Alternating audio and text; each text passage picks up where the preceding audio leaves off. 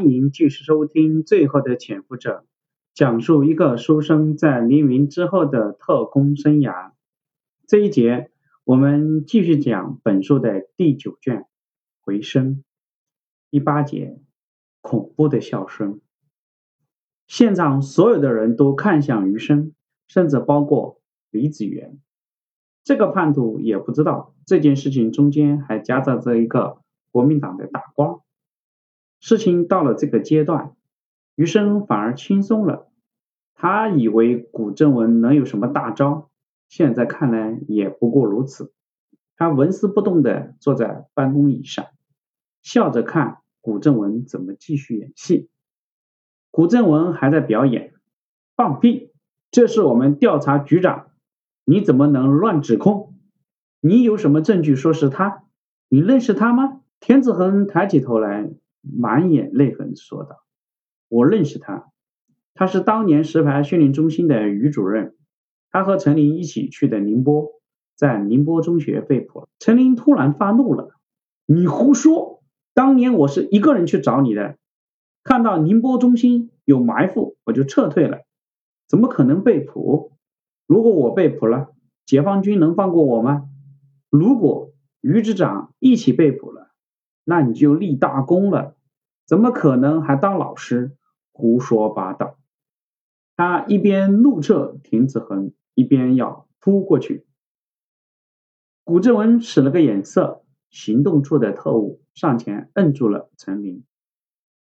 古正文看向余生，得意而狡黠的问余生：“局长，你看这？”余生明白。陈林这番怒斥像是否认，但更是为了保护自己。看来自己不得不出手了。余生站起来，踱步到田子恒面前，低头看向他。田子恒，我认识你。你说陈林去联系你，我不否认，是我派他去的。但是你怎么确定他被捕？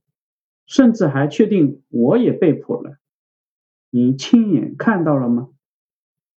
田子恒摇了摇头，我没有，公安局没让我去现场。古正文突然插话：“你如果想活命，就老老实实的说。”面对赤裸裸的威胁，田子恒把心一横：“我没看见，可事后公安局的人找过我，让我把这件事情忘掉，不要给任何人提。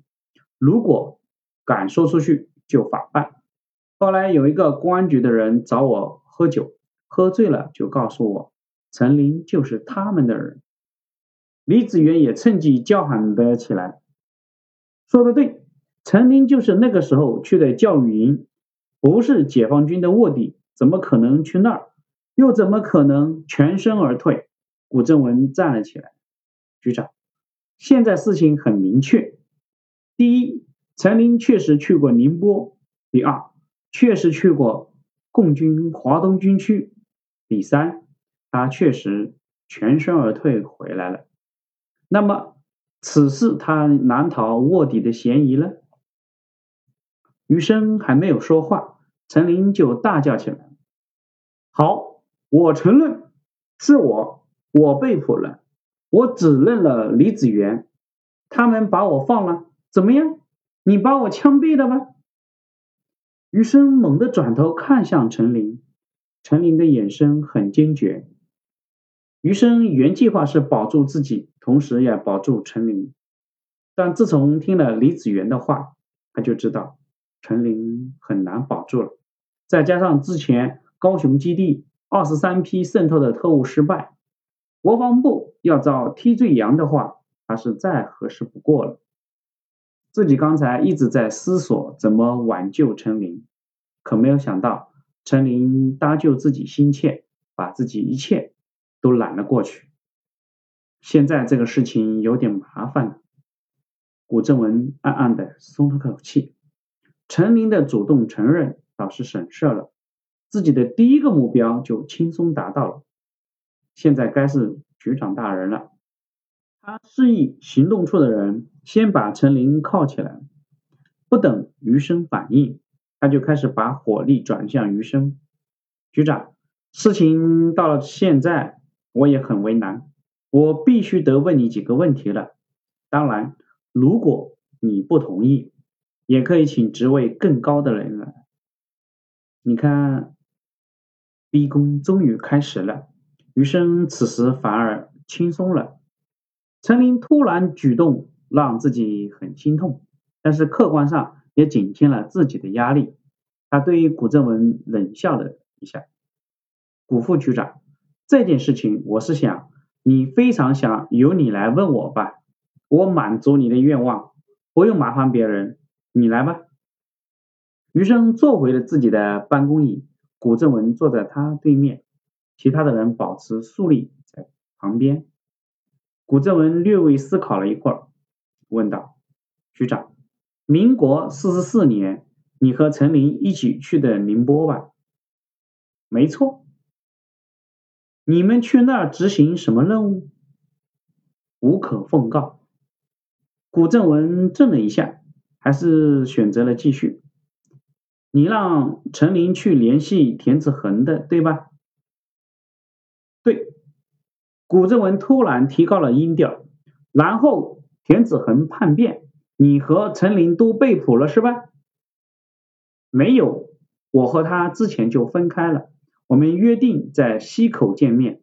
至于陈林是否被捕，我不知道。余生毫不迟疑的回答。古正文咄咄逼人的继续问道：“那你去溪口，能有谁给你证明？”余生拍了一下桌子，古副局长，你又怎么证明我没有去过溪口？你又怎么证明我被捕了？请注意你的身份，请注意你的用词。古正文涨红了脸。好，余局长，我能否再请一个人过来？他能证明一些问题是否有人撒谎？想到了田子恒，没有想到李子元。现在人都到齐了，他还有后招。余生简单的思索了一下，还有谁能知道自己和陈琳的事？情形已经容不得余生犹豫，他坦然的伸出手，请便，你叫谁来都可以。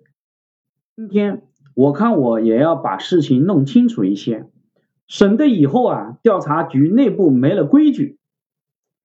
古正文走到办公室门口，把头探出去，说了什么，然后他又回来坐好，让人搬了一把椅子放在一边，所有的人都静静的等着这个神秘的人到来。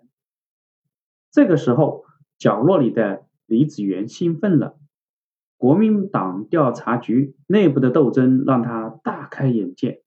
这一个屋子里面有一个少将，两个上校。算上他，呃，三个人曾经当过共产党，那个田子恒还是共产党的线人，有一个最大的官，还有共党的嫌疑，恐怕只有那几个行动处的特务算是历史清白吧。看到陈林被铐住，李子元更是兴奋，这个人呢害了他自己两次，如果不是他，李子元第一次就可能混入了国军了。也许现在当上校的就是他了。如果不是他，自己就算遣返大陆，最差也是复员回家，根本不会坐十年大牢。出了监狱，到处受歧视，还被造反派打，被他们逼去干活，都是陈林害的。他就应该被国民党枪毙。自己虽然玩了十几年，现在还是在台湾。还是能加入国军受优待的。想到挨打和干活，李子元突然更兴奋了。他想起一件事来，这件事情陈林听了肯定能心痛死。在他被国民党枪毙之前，让他好好享受一下这种痛苦的感受。李子元突然哈哈大笑起来，哈哈哈哈。歇斯底里的笑声让本来安静的办公室充满了诡异恐怖的气氛，所有人都惊恐的看着这个面目狰狞的人，不知道他是疯了还是中了邪。李子元大叫：“陈林，我告诉你一件事情，你肯定非常想知道。你听好了，好，这一节我们就讲到这里，谢谢你的收听。李子元要告诉陈林什么事呢？请你接着听。